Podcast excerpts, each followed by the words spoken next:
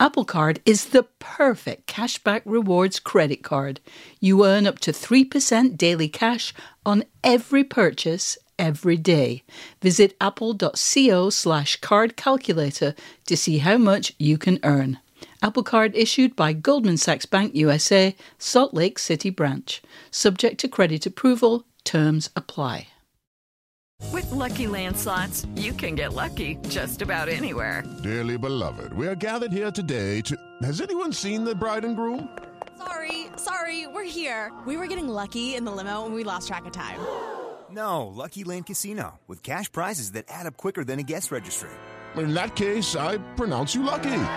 Play for free at LuckyLandSlots.com. Daily bonuses are waiting. No purchase necessary. Void where prohibited by law. 18 plus. Terms and conditions apply. See website for details.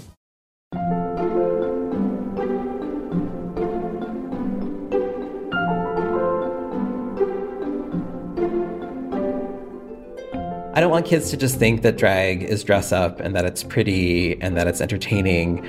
I want them to know that it is disruptive and that it is about asking questions and imagining a more just and fabulous world and that it, it does have teeth behind it as well. Welcome back to Working. I'm your host, Isaac Butler. And I'm your other host, June Thomas. June, it is always a delight. Uh, who did you speak to for this week's Working? Well, first of all, Sam Isaac Sam, the voice we heard at the beginning of the show belongs to drag performer Lil Miss Hot Mess. Amazing. And what led you to want to talk to Lil Miss Hot Mess? So there have been so many attacks on drags and attempts to ban it of late, and I was reminded that not only is drag an art form, it's also a way that a lot of people make their living. So it felt like a good time to talk to a drag artist about their creative process. And Lil Miss Hot Mess is a storied queen. She has performed on Saturday Night Live, among other places, but she's also an academic, an author of children's books about drag, and an activist who's on the board of Drag Story Hour. So she seemed like a great source on this hmm. topic. We should also probably mention that, you know, both in the above and throughout this interview, you'll be referring to Little Miss Hot Mess by her stage name and, Right. you know, using uh, she, her pronouns. Can you talk a little bit about that choice? Yeah. So, you know, you said stage name. And to me, at least, you know, a drag performer's persona is a stage name. You know, it's separate from their non drag identity. So, just as if I were interviewing Marilyn Monroe, which, you know, am I doing that next week? I can't remember. But I would Via insist. Ouija board. yes. And, um, you know, I wouldn't insist on calling her Norma Jean Mortensen. And if I'm addressing a drag queen, I'll use her performance name and pronouns that are appropriate to the character. And, you know, in other parts of her life, Little Miss Hot Mess is a professor. If I were a student wanting to talk about my homework or if I had a question about their scholarship, I'd probably refer to them as Dr. Kornstein rather than Little Miss Hot Mess, even though Little Miss Hot Mess is really hard to say. But mm-hmm. if we're talking about drag, I'm going to use her stage name. That's great. And of course, we should also mention that our Slate Plus members do get a little something extra. We normally say in their stocking, but maybe we should say in their sparkly high heeled shoes this week, right? Exactly. No, totally. So for many years now, Lil Miss Hot Mess has been involved in fighting back against attacks on drag, the number and intensity of which have really spiked in the last year or so. So we talked about that and also how she felt when Senator Marco Rubio, for it is he, used an image of Lil Miss Hot Mess at a drag story hour in one of his campaign ads. Well, that sounds amazing. And if you are a Slate Plus subscriber, that will be waiting for you at the end of this episode. If you are not a Slate Plus subscriber, though, I mean, what are you waiting for? Don't you want to hear about how it feels to have America's thirstiest senator use an image of you in one of his horrendous campaign commercials? Come on, subscribe today. Your Slate Plus subscription will get you full access behind the paywall on the mothership, bonus segments on shows like ours, and actually whole exclusive episodes of shows like Slow Burn and Big Mood, Little Mood. Subscribe today. Once again, that's at slate.com slash working plus. All right, now let's listen in on June's conversation with Little Miss Hot Mess.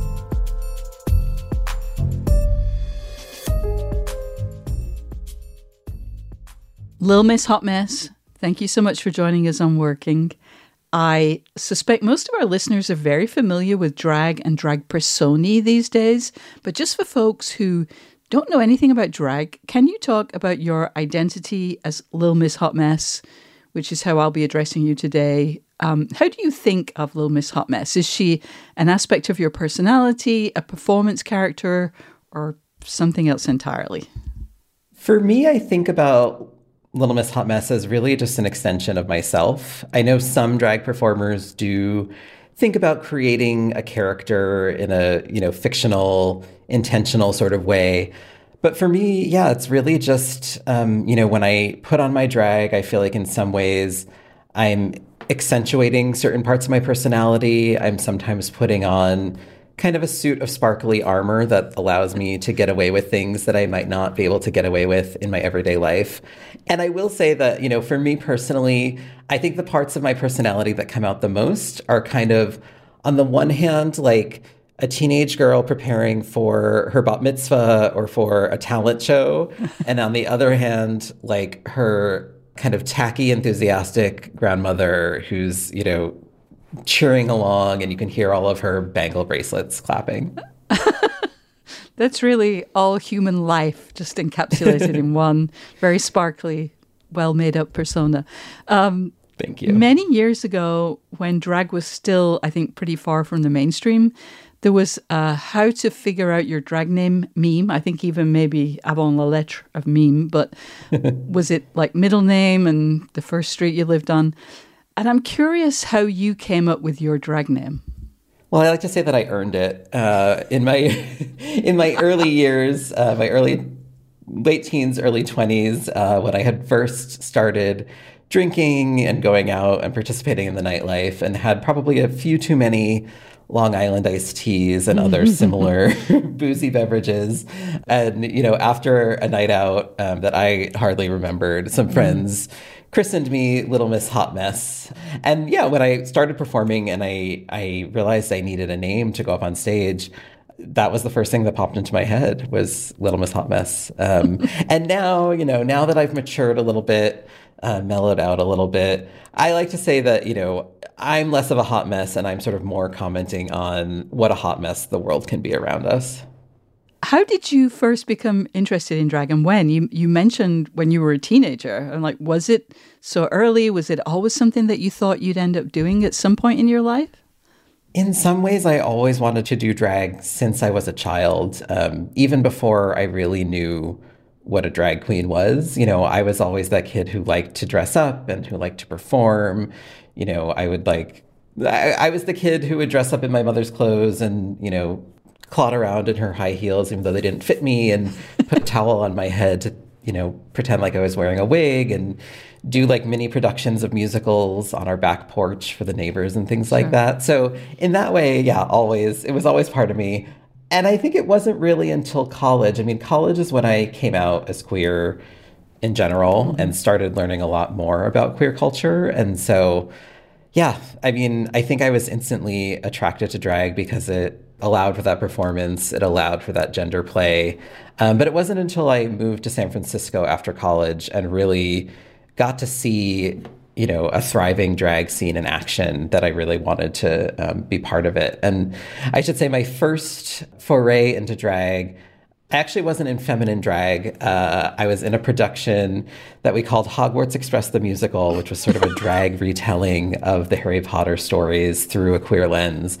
Um, and I played Neville Longbottom, which is oh my god, you know, basically a drag name in of itself.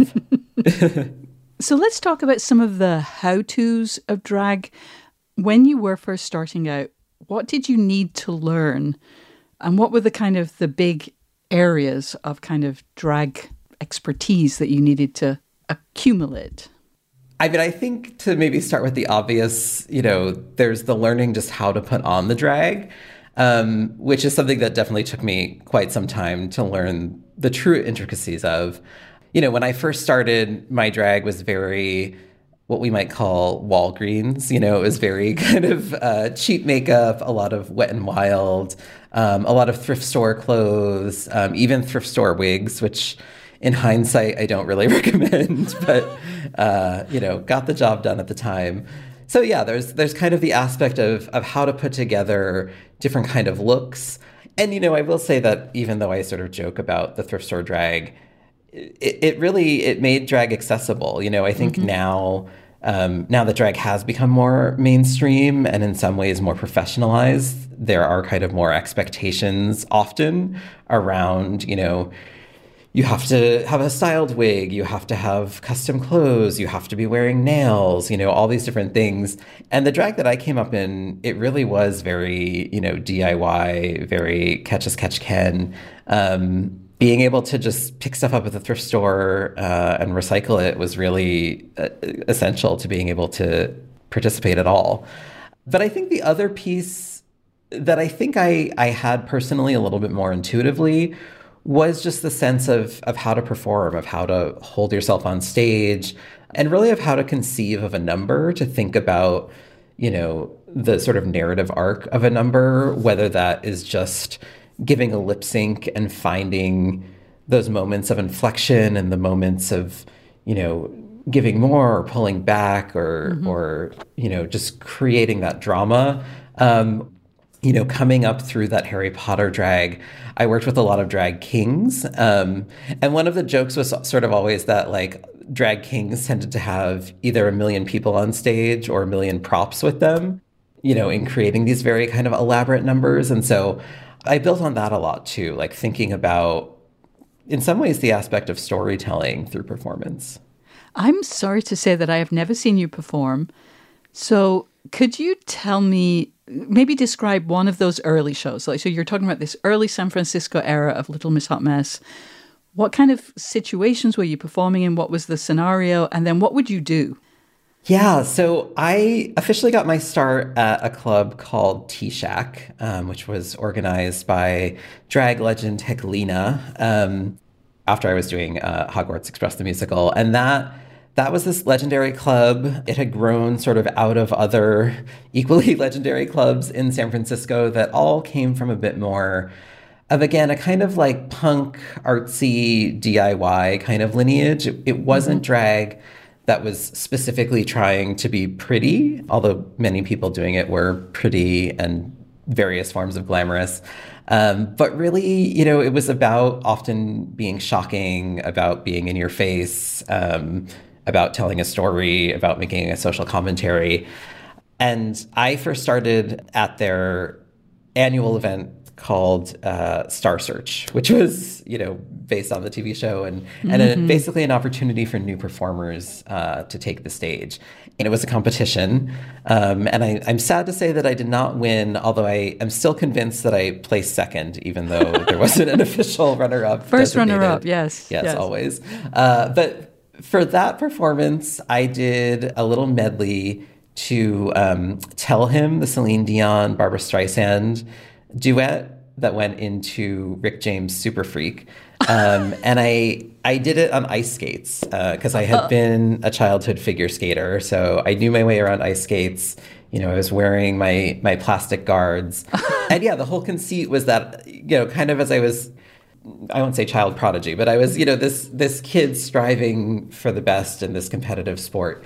And so yeah, so I, I did jumps and spins and things on the ice or on the stage, not on the ice. Uh, I fell quite a bit.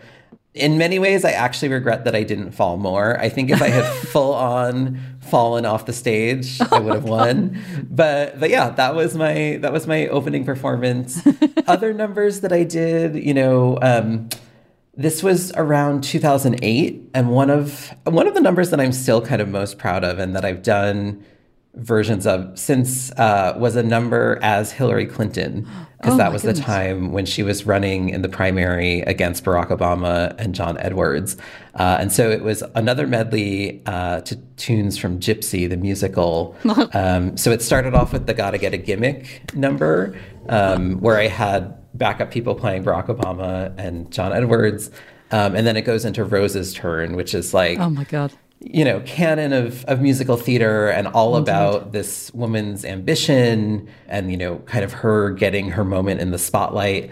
Um, and so that was really a commentary, sort of both on, you know, Hillary Clinton as you know, as this political figure who was getting attacked for being too ambitious, um, mm-hmm. but also sort of trying to critique what I think, you know, was some kind of genuine overambition or or uh, phoniness in sort of the ways that she was making political positions at the time. So, yeah. so those are just some of the kinds of numbers I've done. You know, I I also have done numbers about an, uh, I forget which one it was, but there was a big oil spill in like 2010. Um, I've done numbers, other numbers about electoral politics. Um, wow. Yeah, all sorts of things. Wow. Now, so I am of an age where there was a period where a lot of feminists were down on drag queens or on drag generally, because at the time there were only mm-hmm. drag queens. Now we we have a more broad view of drag. Uh, you know that they were making fun of women. Now I think we've we've all kind of evolved from that. That seems like a very kind of elementary or basic position, but this is where I have to ask you: What kind of commentary are you making? Why do you want to don these kind of Walgreen looks. Uh, what's it all about, Little Miss Hot Mess? What is it all about? That's a great question. And I, I should say, just clearly for the record, I have mainly upgraded from my Walgreens looks. Um, although I do still wear Wet and Wild lipstick because I do think it has some of the best color. Um, but yeah, I mean, I, it's it's a great question, and I will say it's something that still comes up. I mean, I get a lot of hate mail from the right, but I also sometimes get concerned letters from the left about drag performers' portrayal of women. Um, there was even just a, a school in Texas, a, a, university, that canceled a drag show recently, allegedly on the grounds that it was um, mocking women, although I think mm. that was just cover for other yeah.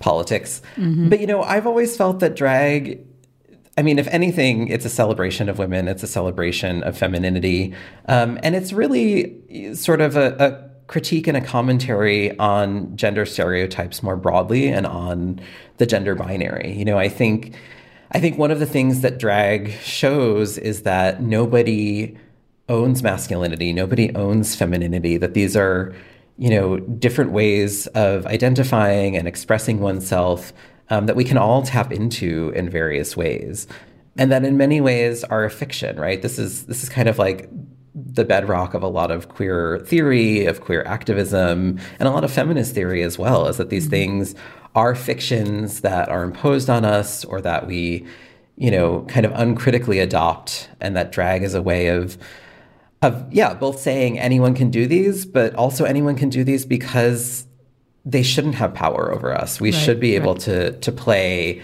and expand them and explode them in millions of different ways. Yeah. I know that the listeners won't know this, but you have a magnificent beard.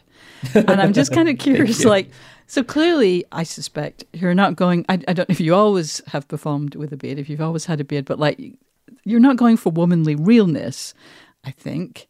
Well, I will say I almost always do shave my beard. There's, oh, you do? Okay. Yeah, there's occasions um, where I've done bearded drag, usually, you know, for a particular effect or reason. But I do, maybe not to try to pass, but I do mm-hmm. like to kind of uh, step into that high feminine, high camp glamour. Mm-hmm and yeah, I mean, in my everyday life, I, I identify as genderqueer, um, as sort of, you know, in between the gender binary in many ways. Um, and if anything, I, I, would just say that my sort of everyday gender presentation is a little bit lazy. You know, I think part of part same, of drag, it, yeah, I mean, it's putting on a face takes about two hours, and I, I don't have nearly that much time every day to get ready. Um, and in some ways, I sort of appreciate that contrast of like, yeah, this is my slightly schlubby everyday mm-hmm. look and then you know getting to really take the time to don the drag and to to go through that process of transformation so yeah i mean and i, I would say especially in in recent years again as i've maybe kind of upgraded certain elements of my drag and um, also as i've been performing more for children with drag story mm-hmm. hour you know i've really thought about the looks as as wanting to go over the top, you know, as as wanting to be as shiny, as sparkly, as colorful, as clashy, you know, mm-hmm. as as all these different things as much as possible. Because I do think that that drag is partly about living this fantasy and being something that you don't get to be in everyday life. Uh, and so I don't want to just you know look like an everyday feminine person. I want to I want to really stand out. Yeah, heighten the contradictions. Mm-hmm. Um, exactly. I know that there's a concept of you know the drag mother, the drag you know that there's a very much a family tree of of drag, and and as you're saying that, I'm I'm sort of aware of the community of drag. Do you feel yourself part of a lineage of like someone who taught you to do drag that you've taught? Like how, to what extent is that myth, and to what extent is it reality in in your experience at least? I think it varies a lot between performers and locations and even kind of styles of drag. I think mm-hmm. there are some communities, especially ones that are more pageant oriented or, yeah, in that kind of glamorous lineage where there tends to be a little bit more of that kind of family orientation. For me, I started doing drag again, you know, in this community of drag kings and then stepping into this kind of alternative drag scene in San Francisco. When I started, I didn't have any sort of official drag mother or drag family, uh, although I was maybe a year or two into performing, uh, adopted by my drag mother, Jordan L'Moore, um, who was a, another San Francisco legend. Uh, and we had both competed in this uh, Carol Channing impersonation contest that Carol Channing was supposed to judge, and then she unfortunately broke her hip, so she wasn't able to be there. And I believe Jordan won, but again, I I think I did well, and I sort of punched against my weight. Uh, and she, I remember she was sort of like. I'm probably going to regret this, and you might regret it too. But if you want, I'll be your drag mother. I can probably teach you a few things. And and she did. I mean, she she gave me some advice. She lent me some outfits. You know, she's been a, a supportive presence in my life. But I but I think even beyond that, I've had a number of wonderful mentors. Uh, I always think of this one performer, Fatima, uh, who passed away a couple years ago, as sort of my drag auntie. Uh, she was actually the first performer to paint a whole face for me and to really teach me a lot of those tricks that I hadn't fully learned. Yeah, and and I I have one official drag daughter uh, who I adopted, uh, kind of in a similar way. Uh, who basically she bugged me until she wore me down, and I I said yes. Um, and for a while in San Francisco, I also got to host a show for newcomers, and so I I am proud to have played. You know, a small hand in just uh, kind of booking new talent and giving people a, a space to explore and and test the waters. Yeah. Wow, that's lovely. We'll be back with more of June's conversation with Little Miss Hot Mess after this.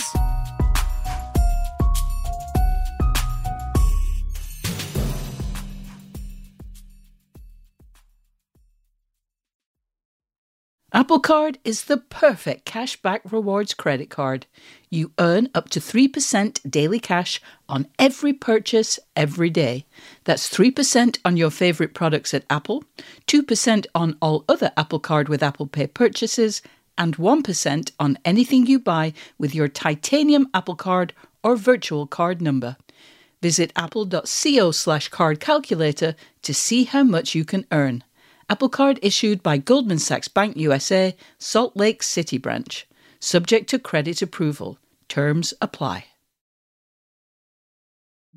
Hey, listeners, it's uh, Isaac Butler here. Hope you're doing well in this uh, lovely spring weather. Just a reminder, real quick, that if you are enjoying the show and haven't subscribed yet, uh, why don't you go ahead and hit that subscribe button right now? That way, you'll never miss an episode. We would also love for you to be a part of our show. And if you want to be a part of our show, here's how you do it write an email to working at slate.com or call us and leave a voicemail at 304 933 WORK. Ask us for some advice. Share a creative problem you're having. Talk about a creative triumph you've had. We just love hearing from our listeners. So, again, that's uh, working at slate.com or 304 933 WORK. All right. Now back to June's conversation with Little Miss Hot Mess. I want to definitely talk about the books that you've written. Um, Yes. You've written two, I believe, or you have you've published two. Uh, if you're a drag queen and you know it, and the hips on the drag queen go swish, swish, swish. Uh, what was your motivation for writing those books? How did they come about? How have they been received? Well, I started working with Drag Story Hour in 2016, shortly after the program got started in San Francisco. Um, again, I had I had just moved to New York, and so I was kind of watching all these drag friends of mine doing these fabulous events with children and really wanted to get in on the action. And so we eventually formed a chapter uh, in New York City. And yeah, eventually, you know, we were kind of just thinking about ways to to expand on the program, to give opportunities for kids who couldn't make it to the, these programs, or you know, to bring some of the magic of it home. And the first book, The Hips on the Drag Queen, goes swish, swish, swish. Uh, that really started as a song that I was singing to kids, uh, or singing with kids at the events, and I honestly came up with most of that on a subway ride on the way to an event. You know, I was thinking, how do we you know, we were already kind of singing some songs and doing some things beyond the readings, but I was just really thinking about how do we kind of dragify this? Like, how do we bring more of that queer culture in? Um, and there's such a, a history of drag parodies of popular music that, you know, I, I felt like that was an easy thing to do with the kids um, that could really kind of teach them something. And, uh, you know, so I thought about popular kids songs and, and the wheels on the bus and a lot of it just I don't know, just really kind of flowed out of me. And it was so fun to get to think about it and to and to get to do it with kids and you know have them swish their hips and shimmy their shoulders and mm-hmm. uh, shout yes queen and all these sorts of things that I think for me as a kid would have felt both exciting and maybe a little bit risky or a little bit dangerous. You know, some of these are the things that I was teased for at various points in my life. Um, and so, in many ways, too, I wanted to give kids an opportunity to do that in a safe space, to try out these things. For me, it's been such a treat to just see the ways that kids respond to this. You know, I've had so many parents write to me and say this is one of their kids' favorite books, or Aww kids have learned vocabulary through it. Kids have enjoyed doing the dances. Um, it's really just been a magical experience to see these out in the world.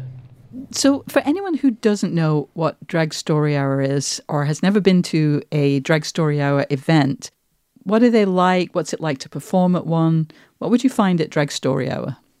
I always say drag story hour is just what it sounds like. It is drag queens, drag kings, drag performers of all stripes reading books to kids in, you know, libraries, bookstores, sometimes schools, other community spaces. And in many ways it, is like any other story hour or story time that parents bring their kids to. The main difference is that the reader you know, is an over the top, super sparkly, larger than life performer. But, you know, we read books, we sing songs, uh, we sometimes shake our sillies out and do some dances. We might uh, do a craft activity or face painting. And I should also say that we we do read, you know, kind of fan favorites, read aloud favorites like Chicka Chicka Boom Boom or, you know, other other elements of uh, classic children's literature. But we do also try to bring in books that highlight LGBT history and culture or, um, you know, other cultures, uh, people of color, activists and, and communities and celebrations, books that deal with, you know, uh, creative self-expression or standing up to bullies or finding your own voice. So it's both kind of about having this fabulous performer uh, just in the space celebrating with children, and it's also a way to to talk about some of these deeper issues, but ones that are often in children's literature to begin with. Yeah, I mean, obviously there has been, as we all know, some kind of pushback about it, but you know, I used to think of drag as an exclusively nightlife activity, um, mm-hmm. you know, mm-hmm. performing mostly in gay clubs or also the kind of Vegas style spectaculars. Mm-hmm. But that's obviously changed a lot in the last few years. Um, drag bingo became a big thing, raising mm-hmm. money for mm-hmm. charities, mostly in the beginning at least, for AIDS and HIV causes. And more recently, Drag Story Hour. And I should say that I know you're on the board of Drag Story Hour. Yep. So that's taken off and it's really expanded the profile of drag. Um, is that accurate, do you think? And, and do you have a theory of why it has become just like more of a just a mainstream thing? Yeah, I mean, it's interesting. In some ways, when you look at the history of drag, there's always kind of waves. It's always a bit of a roller coaster. Um, you know, there have been many moments in history where drag has been more mainstream than I think we've realized. Um, you know, moments during the Harlem Renaissance when many straight people would go to drag performances and cabarets and things like that. Um, in the later part or mid to later part of the 20th century, you know, there were touring productions like the Jewel Box Revue that, you know, again, were were pretty mainstream. I think this most recent wave, you know, we have to give credit where credit is due to you know, the Supreme Mother RuPaul um, for bringing drag to television. And, you know, I will say I've always been a little bit ambivalent about it. I, in many ways, think, I don't want to get myself in trouble, but I do think that drag is often at its best when it is a little bit more underground, when it is more closely tied to queer and trans communities. You know, I think I do think one of the joys of it is that it can be this welcoming, safe space for everyone. Um, but I've always been concerned that it would get so mainstream that it loses a little bit of its edginess. It loses a little bit of its punch. Um. And you know, and that's I've had some ambivalences about that in in doing Drag Story Hour. Um, maybe I'm fooling myself, but I I don't think that Drag Story Hour is fully proof that drag has gone mainstream. I think the fact that there is so much, you know, backlash and resistance mm-hmm. to it does mm-hmm. show that at least in many ways drag is still political, right? That it is still challenging a lot of our social norms and kind of upending many social conventions, which is what I think it's designed to do. And so, you know, I, I think we can do that in a way that is age appropriate and kid friendly. But but mm-hmm. I also, you know, I want kids I don't want kids to just think that drag is dress up and that it's pretty and that it's entertaining. I want them to know that it is disruptive and that it is about asking questions and imagining, you know, a more just and fabulous world and that it it, it does have teeth behind it as well. Yeah. Um, you are not a full time drag queen. You have a, a, a daytime life, or maybe I don't know if that's actually accurate to say daytime life. You have another life yes. as an academic. I'm curious how Little Miss Hot Mess kind of fits into the rest of your life. How do you accommodate this larger than life persona in the middle of everything else? Oh, it's a good question. I mean, yeah, these days it's like go go go on all cylinders with with all of the above. and it's funny because to be honest, you know, these days I haven't been performing uh, in the nightlife so much, partly due to getting older, partly due to having some chronic health issues that you know make me have an earlier bedtime, um, partly due to yeah the, my day job taking over more and more of my life. Yeah, but I I would say that I've I've also you know integrated drag into my academic work. Um, for a long time, I really. I really wanted to keep these things separate. You know, I I felt like drag was my creative outlet. It was my joy. It was my, you know, fun and letting my freak flag fly kind of moment. Yeah. And I, I didn't want that to get sort of colonized by the demands of work. But in many ways too, it was also drag that that brought me back into academia. Huh. Uh, the kind of backstory of that is that I, um, in 2014, when I was still living in in San Francisco, a bunch of us queens all either got kicked off of Facebook or suddenly had our legal names put on our profiles um, because we were all accused of, of yeah, using inauthentic names.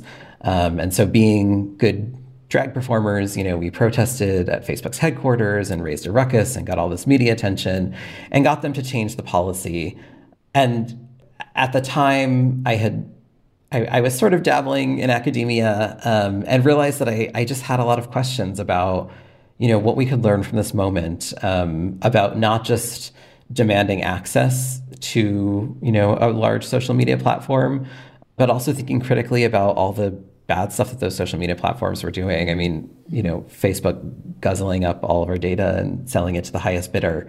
Um, and I was sort of interested in how drag performers could teach us ways of being both highly visible and, and very public while also kind of obfuscating certain elements of our personal data and, and maintaining certain elements of privacy through this kind of organic blend of, of fact and fiction that you know we were so so good at doing um, Right. and so that that's what I wrote my you know PhD applications about and and has turned into my then dissertation and now you know other forms of research and and as things like drag story hour uh, you know as I started becoming involved in them I've also written you know academic papers on drag story hour and the kind of pedagogy that it affords and what kids can learn so Yeah.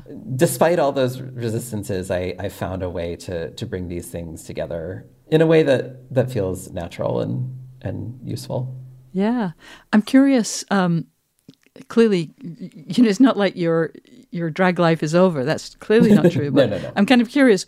What's your drag ambition? You know, at this point in your life. It's really kind of emergent. I mean, it's I I've never had a a set path or or really a clear set of goals. I mean, I never thought I would be writing children's books or anything like that. and so I I've kind of just always said yes whenever I can to different opportunities and hoped that they work out and and enjoy the where they've led. Um, and and honestly, one of the things you know, being in this kind of uncommon role of being both an academic and a drag queen. Although I should say I'm not the only one. There are there are at least a handful of us out there, and I think Really? even more in the making. Um, you know, I, I like getting to be a little bit of a thought leader. I like getting to to think about drag in a critical way and, and to think about its cultural contributions um, in a way that I think many drag performers, you know, do sort of intuitively or organically, but I appreciate getting to spend the time on that. So, you know, I'm not, I, I've never wanted to go on Drag Race. Um, you know, I don't think I want that level of fame. I'm not trying to drop a single on iTunes or anything like that. Yeah, I just, I, I want to kind of just keep going where the path takes me. Well, Little Miss Hot Mess, thank you so much for spending some time with us on working, uh, giving us a better understanding of drag. It's so nice to talk to you as always. Thank you so much. And I should also just say, you know, drag is all about working it. So I'm so glad to be on this podcast. When we come back, June and I will talk about the importance of playfulness to the creative process. Stay tuned.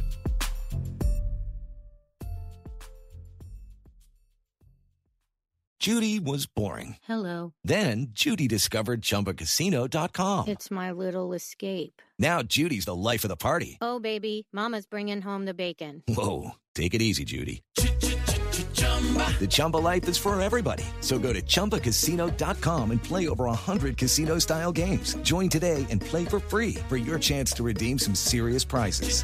chumba ChumbaCasino.com. No purchase necessary. Void where prohibited by law. 18 plus terms and conditions apply. See website for details. June, that was an incredible interview.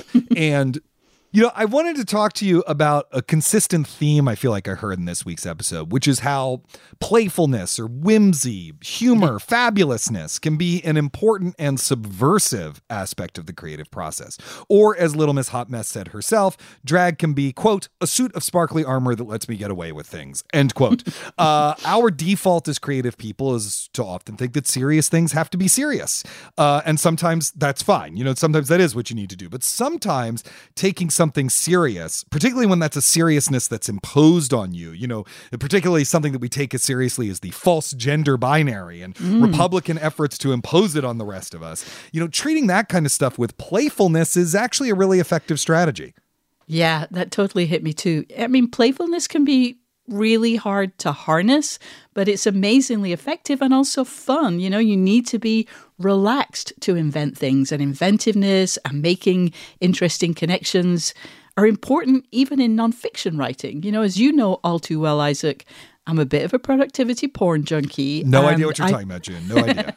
and I find it very interesting how many books and videos and courses there are about ways to get deep work done and how few there are on how to tap your inner whimsy. Yes, indeed. Uh, we should also say, you know, you're currently writing a book that is a history of lesbian cultural life, told through the spaces in which that life has lived. And I'm wondering where about the playfulness in your own story that you've discovered in research. You know, one of my favorite examples of act ups activism for example you know is when peter staley and some of his cohort unrolled a giant condom over jesse helms's house as a way of protesting helms's homophobic and, and racist and, and anti people with aids uh, record and rhetoric. Um, you know uh, so i'm just wondering what's cropped up in in your world of cultural history and political organizing on the on the lesbian side of humor and mischief and that that being part of the life Yeah, that that is an amazing action. The the Jesse Helms action. There are so many fun accounts of it, and I think you're right that Act Up was just incredibly effective at using silliness to bring attention to utterly tragic, Yeah. utterly enraging situations. It's interesting though when I think of examples of playfulness and looseness and mischief. In my book, quite often it's limited to the early stages of a project to offer some concrete examples, when Claire Cavanah and Rachel Venning first started Babeland, the feminist sex toy store, they were still in their 20s. They just had one store in Seattle's neighborhood. They were serious about their business. I mean, Rachel had an MBA, this was their livelihood, but they were just obviously having lots and lots and lots of fun with it. They did silly ads, like a print ad that had the slogan, Come in early and beat the crowds next to a drawing of a flogger. but as they expanded and opened more stores and employed more people and had more on the line, eh, you know, it's harder to get in touch with that kind of friskiness. You know, you're kind of compelled to be more measured and considered and kind of boring. Part of what you're describing there is institutionalization, right? You have something that's a, a I don't want to use the term startup because that's been colonized by the worst people on earth, but you have something that's in its nascent early stages, let's say, right? Yeah. And then eventually though it becomes institutionalized and and if it's successful. And an institution part of what makes something an institution is that it exists for its own uh, propagation and Yeah. survival Yep. and growth. And Yep. those become as if not more important than the original mission. So how you keep your eye on those original core values once you hit the institutionalization phase is, is a really complex puzzle that I think most people fail to solve.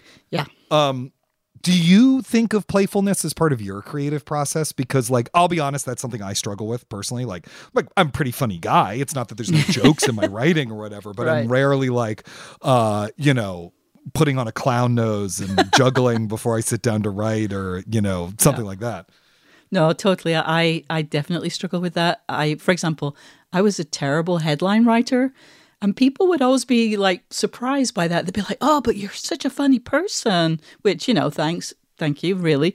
But I always found it really hard to like tap into humor when I was sitting there trying to write a damned headline so I could file a piece. You know, it's it's more about the mechanics of activating a sort of free associative part of your mind when you're in the middle of a serious task. You know, it's not just about task switching, but mode switching.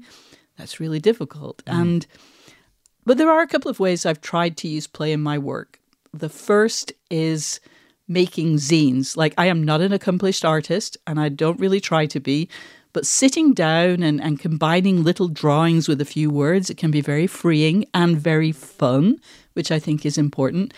And sometimes if I'm stuck, I'll think like, what about this topic? Um, feminist sex toy stores, for example, would make a fun zine, and that can help me kind of generate lighter ideas, get out of my I am sitting here typing and thinking really important thoughts kind of mode.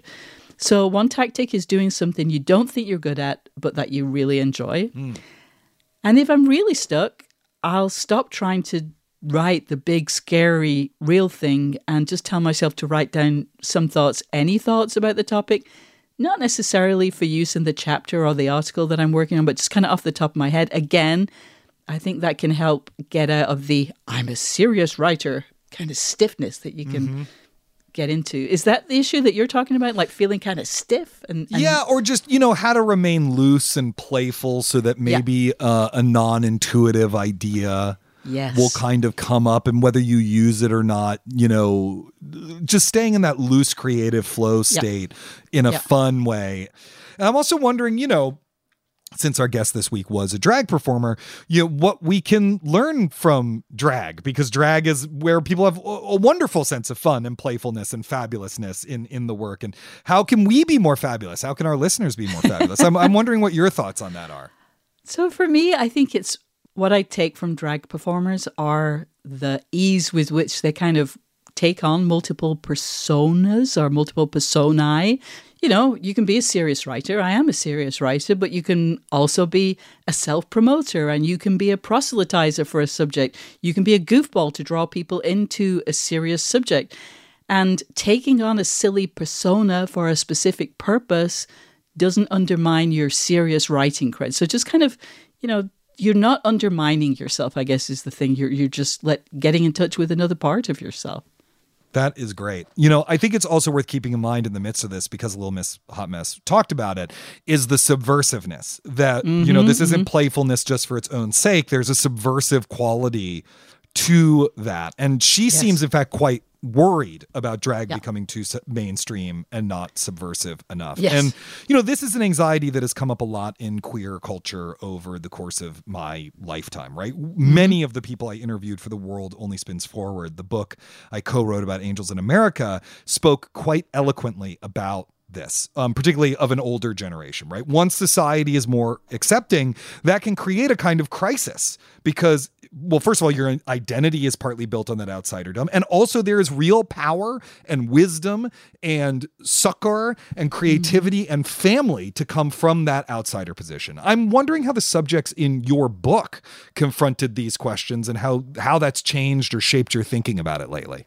Yeah, I mean, I think that question of how we can keep drawing on the creativity and the strength that can emerge from a liberation struggle, effectively feeling you have to fight to live as your authentic self. You know, when we perhaps temporarily have access to the mainstream, you know, that's maybe the most basic dilemma of queer creative culture, I think. But I think in my book, it often became a business question. You know, women might say, we have a mission. We want to provide a space where lesbians can gather, a place that's different in some significant way from existing place X or existing place Y. So we're going to open a bookstore or a restaurant, or we're going to go off into the woods and separate from society. You know, that's the impulse.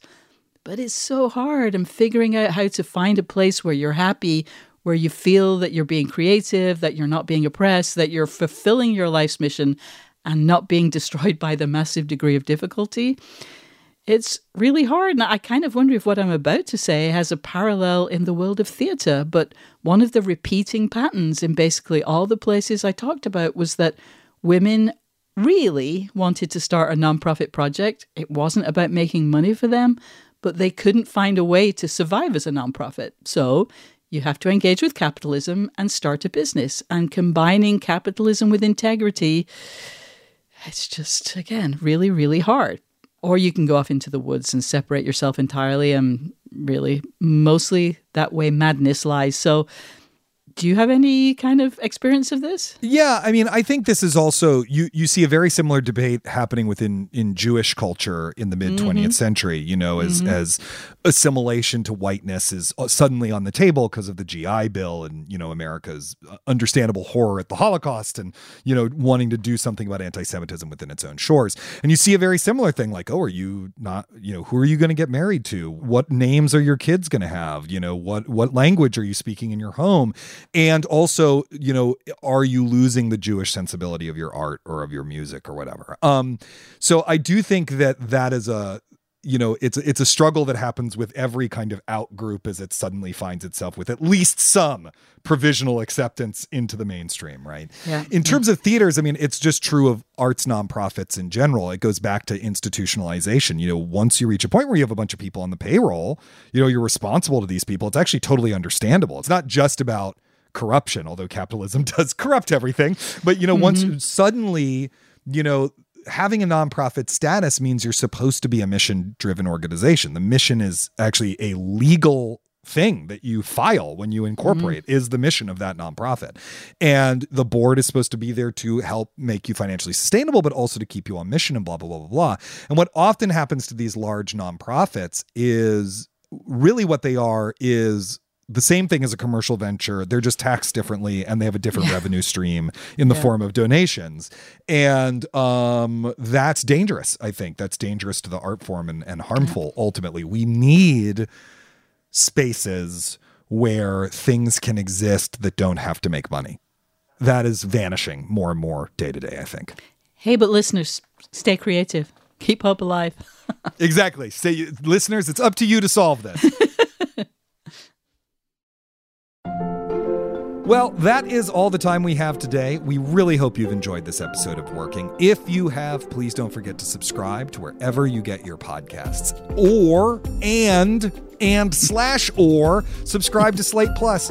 Go to slate.com slash working plus today. Sign up to get full access behind the paywall, bonus segments on shows like this one, complete exclusive episodes just for Slate Plus listeners. It's really a, an, an abundanza of goodies that you could get today at slate.com slash working plus. June, did I use abundanza correctly? I have no idea. Not All one right. of my languages, but it sounded amazing. Thank you. Thank you. Thank you to Lil Miss Hot Mess for being our guest this week and to our amazing producer, Cameron Drews. Join us next week for Karen's conversation with stand up comic and writer Josh Gondelman. Until then, get back to work.